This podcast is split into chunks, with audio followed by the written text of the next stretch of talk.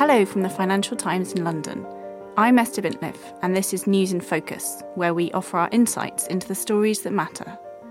The Netherlands is the best protected delta in the world, with centuries of experience in holding back the floodwaters.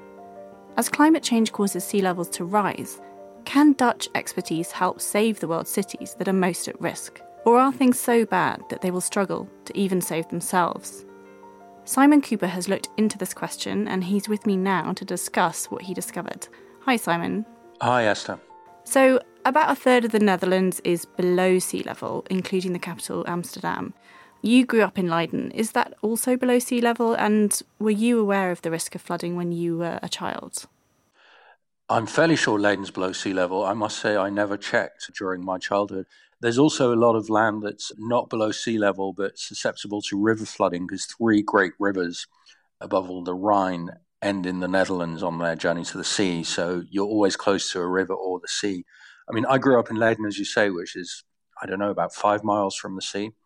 And it's reclaimed land. The Western Netherlands is where most of the population lives. So, you know, very large parts of the population and most of the economy is there, threatened by the sea, below sea level. And the funny thing is that because the Dutch have been so good since the disastrous flood of 1953 of keeping the sea and the rivers at bay, you barely think about it in your daily life. I mean, there are canals everywhere, and you go fishing and you learn to swim as soon as you can because it's unsafe to live in the Netherlands not being able to swim.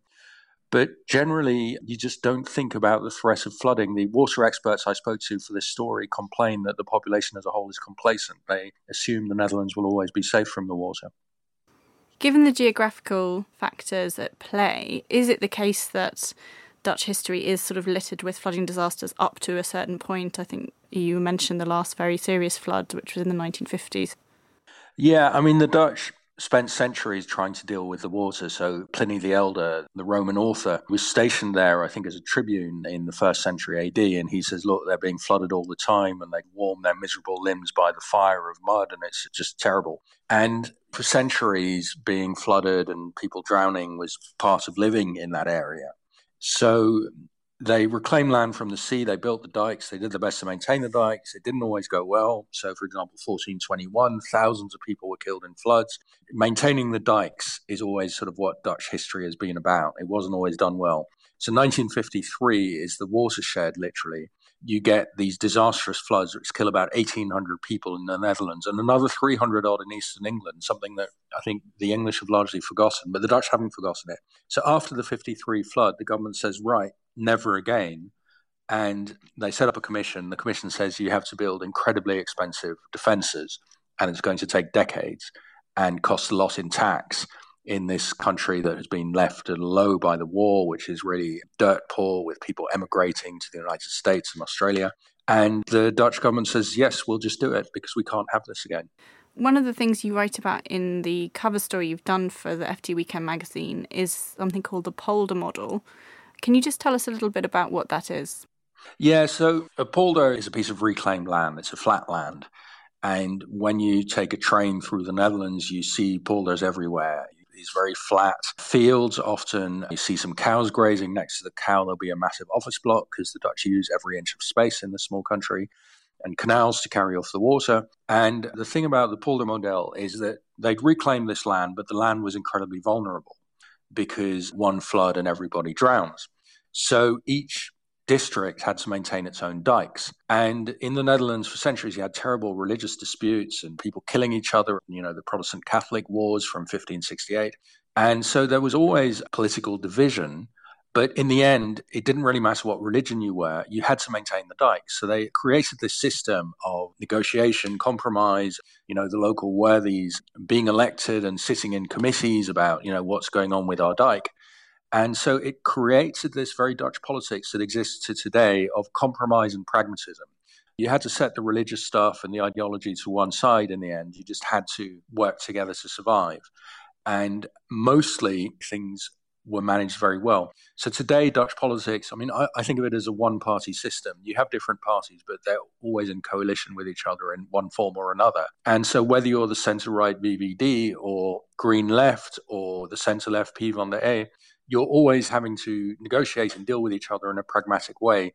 And the Dutch call that the polder model, and the verb is polderen. So polderen means to sit down and hammer out a compromise that nobody is going to get really excited about. I mean, it does feel as though, as we're seeing sea levels rise, that kind of model of cooperation is going to be more and more needed around the world. But I mean, the other thing, obviously, is money.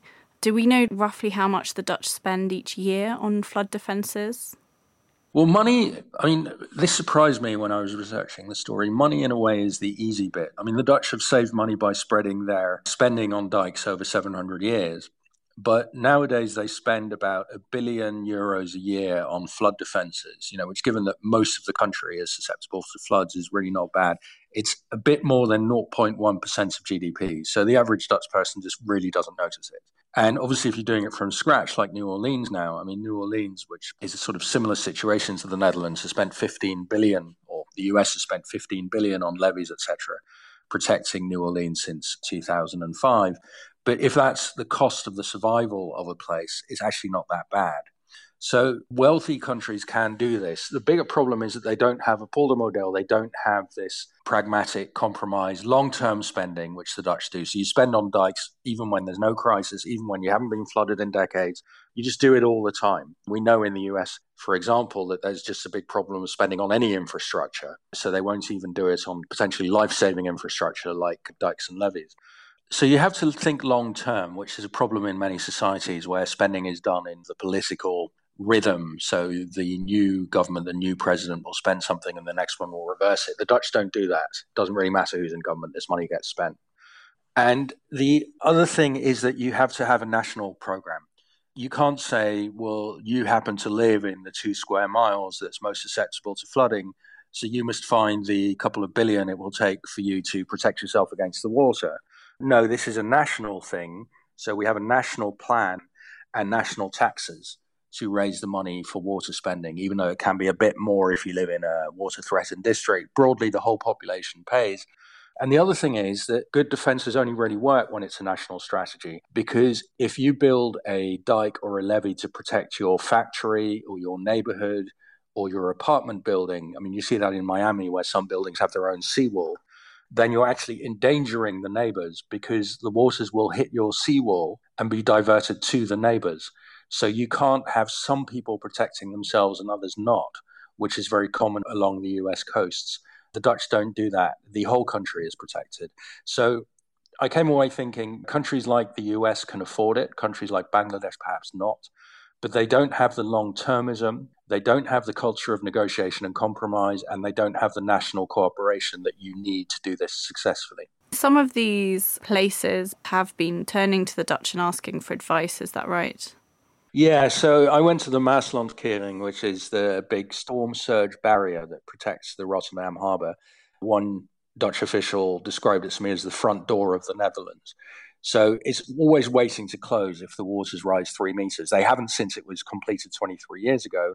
So a lot of foreign visitors come to the Maeslantkering because more and more cities around the world are thinking of building storm surge barriers. The Italians are thinking about it. Venice has some protection, maybe not enough. George P. Bush was a recent visitor. He's the Texas land commissioner, I think. He's the nephew of George W. And George P. Bush is trying to think of ways to protect Houston and, ironically, its oil refineries from the rising waters, which are caused, of course, by the carbon emissions made by those oil refineries. And so they come to the Netherlands and they look at these models of what the Dutch do and see if they could work in their own countries. And to some degree, the model is the easy bit. The infrastructure is the easy bit. You can build a storm surge barrier, but you then have to keep monitoring, adapting it, spending on maintaining it, and also, given that the waters are rising, checking every couple of years how long will my barrier last? Are we going to need to build a whole new one? Are we going to need to build it out bigger? Because if you build it for, say, a meter of rising waters, it might not be able to save you if the water rises one and a half meters. And apart from the Maeslantkering, there's other flood defense strategies that are being used by the Dutch. Yeah, I mean, it's a whole system of dikes. If you walk along the Dutch seacoast, you don't see the waterfront properties that you see in American real estate ads where your deck overlooks the ocean. In the Netherlands, nobody lives on the beach. You have the beach, and then you have the dunes, which are these man made hills of sand that stop the sea coming in, and you can only live behind the dunes. Then you have these sluices which can open or close depending. So the Rotterdam harbour, the, the Kering, is open because I was standing by the Kering watching ships coming in and out on the way to Britain and elsewhere. And it's able to close. It's like a door that's open. It's able to close if the waters rise. So it's a very flexible and complex system that's different in every place in the country, but that is all interconnected. You look at various scenarios for how much the sea level will rise by the end of this century based on whether or not the Paris climate targets are met. What are the most optimistic and pessimistic predictions, and how accurate are they? Nobody knows. I mean, who knows what the planet will be like in 2100? But you have a range of scenarios. So I think the IPCC says it's probably going to be a rise in the sea level of somewhere under a meter, but it's not impossible that it's a meter sea level rise. The problem with the IPCC's forecasts is they have tended to be too optimistic. So in climate science, you get a lot of the phrase faster than expected. You know, the Antarctic is melting faster than expected, Greenland too, etc. And that's partly because emissions just keep rising. And so the Dutch Meteorological Agency warned the government look, we could well have a rise of two meters in sea levels by the end of this century, which would be terrifying. It's unlikely, but it could happen. And then the Dutch system would need to be fully updated, really totally renewed. And countries, cities all over the world, if it's two meters, are going to have a massive problem. So the Dutch are preparing for all sorts of different scenarios. And because it's a long term nation, I mean, the Dutch actually have a central planning bureau, which sounds Stalinist, but they do actually make very long term plans for their society. So you can't just think of 2100 because if you're building a new housing estate, let's say, you'd hope that it's going to be there after 2100. We have a lot of homes that are 200 years old. If you're looking, say, 110, 120 years ahead, is that housing estate going to be flooded? All the infrastructure we build now, if you're thinking on that kind of timeline, the uncertainties are huge. So the Dutch say, let's look at all the scenarios, including the worst ones. And one day that worst case scenario will most likely be reached, even if it's not in 2100 at some point later down the road. That kind of forward planning sounds very sensible. In terms of what other countries are doing now to prepare for these predicted rises in sea level, what kind of strategies are they coming up with? Are they using the Dutch model or are there other alternatives? Well, Bangladesh and Vietnam, which are just hugely threatened countries with large river deltas, they have written delta plans. I mean, the Dutch plan that they wrote after 1953 is the delta plan. And the Dutch have advised Bangladesh and Vietnam, which of course are much less rich, less well governed places, on how to think about coping I think it's quite likely that Bangladesh certainly is just going to have to have a strategy of migration. Already that's happening, that people migrate from Bangladesh's river delta, which is increasingly just not accessible for much of the year, to the capital, Dhaka. In the US, around New York, New York is a long term city. New York's been there over 400 years. There's a lot of institutions, a lot of companies, banks, educational institutions, museums, etc., that think we are going to be in New York forever. And so New York unlike, say, Miami, is an American city that thinks long term, but even is having an enormous trouble agreeing on how to protect itself against the waters. There's all sorts of local neighborhood groups which oppose certain plans. You have the president, a New Yorker himself, tweeting that New York's 119 billion storm surge barrier project, you know, which is just one of the various options New York is looking at. He says it's ridiculous and it won't work and it will look ugly. So even New York isn't really anywhere like the Dutch level of forward planning. And I tend to think if New York, you know, about the wealthiest big city in the world with a long term horizon, if that can't save itself, what hope is there for other flood cities like Shanghai, Mumbai, Miami, Jakarta, which have all these problems and none of New York's advantages or fewer? Yeah. You did mention briefly that in some places they're thinking about moving to higher ground altogether. And I know in your article you talk about Indonesia planning to move its capital. Is this something in the very long term that the Dutch might also have to consider given how much of their country is below sea level? It is something that they're starting to look at. I spoke to a very interesting woman called Marjolein Haasnoot, who's at Deltares, which is a Dutch research institute in Delft. Delft is really the Dutch capital of water thinking. And Haasnoot drew up various scenarios for 2100. And essentially, it's should we stay or should we go? You can think of various ways of continuing to live exactly where the Netherlands is, or you could say, well, we might have to start abandoning by 2100 parts of the Netherlands. So, in the southwest, where the floods of 1953 happened, not very densely populated by Dutch standards, and in the north, you could allow the waters to come in and flood areas to take the pressure off more densely populated areas. You could start building floating buildings, a floating airport, or you might simply withdraw a lot of the population to the higher ground, more in the eastern part of the country. So these are things you need to think about now because now is not just when you're building your next generation of storm surge barriers, but now is also when you're building your next housing. Can the Dutch still concentrate their population in this river delta where I grew up, which increasingly will be ever farther below sea level? Because we talk about rising sea levels, but what's also happening in most of these places around the world is the land is subsiding. And Jakarta is the most extreme example. It's subsiding by 10 centimeters a year in parts of the city because people are taking out the groundwater, drinking the groundwater. But at the same time as seas are rising by some certain number of millimeters a year, the land is going down sometimes more quickly than that. So I looked at a projected map of the world in 2050 with the idea that really the population keeps moving to the coasts and river deltas. And you think, well, actually, maybe they won't. Maybe in the US, people are going to abandon or depopulate to some degree New Orleans, Houston, Miami, even New York and Boston, and also leave Los Angeles and Las Vegas and Phoenix because of drought issues and the difficulty of getting drinking water. And then the US population would focus more around the Great Lakes region, where you don't have the same flooding risk and where you have a lot of potential drinking water sources.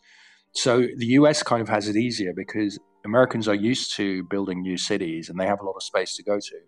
The Netherlands doesn't really have a fallback option. I mean, as some Dutch water experts said to me half jokingly, we'll have to go to Germany and learn German. And this is real for small island states. Kiribati is hoping to move its population to Fiji. You know, I mean, you get really existential scenarios. It's fascinating stuff, and the piece is fantastic. Thank you so much for doing it, Simon, and for talking to us today.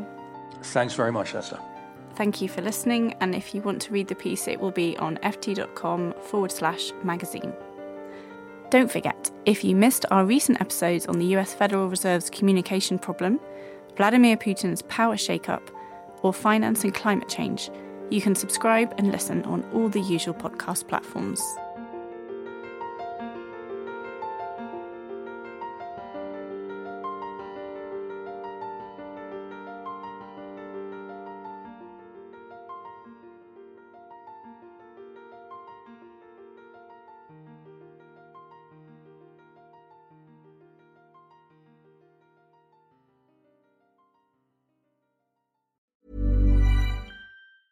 Hey, it's Danny Pellegrino from Everything Iconic.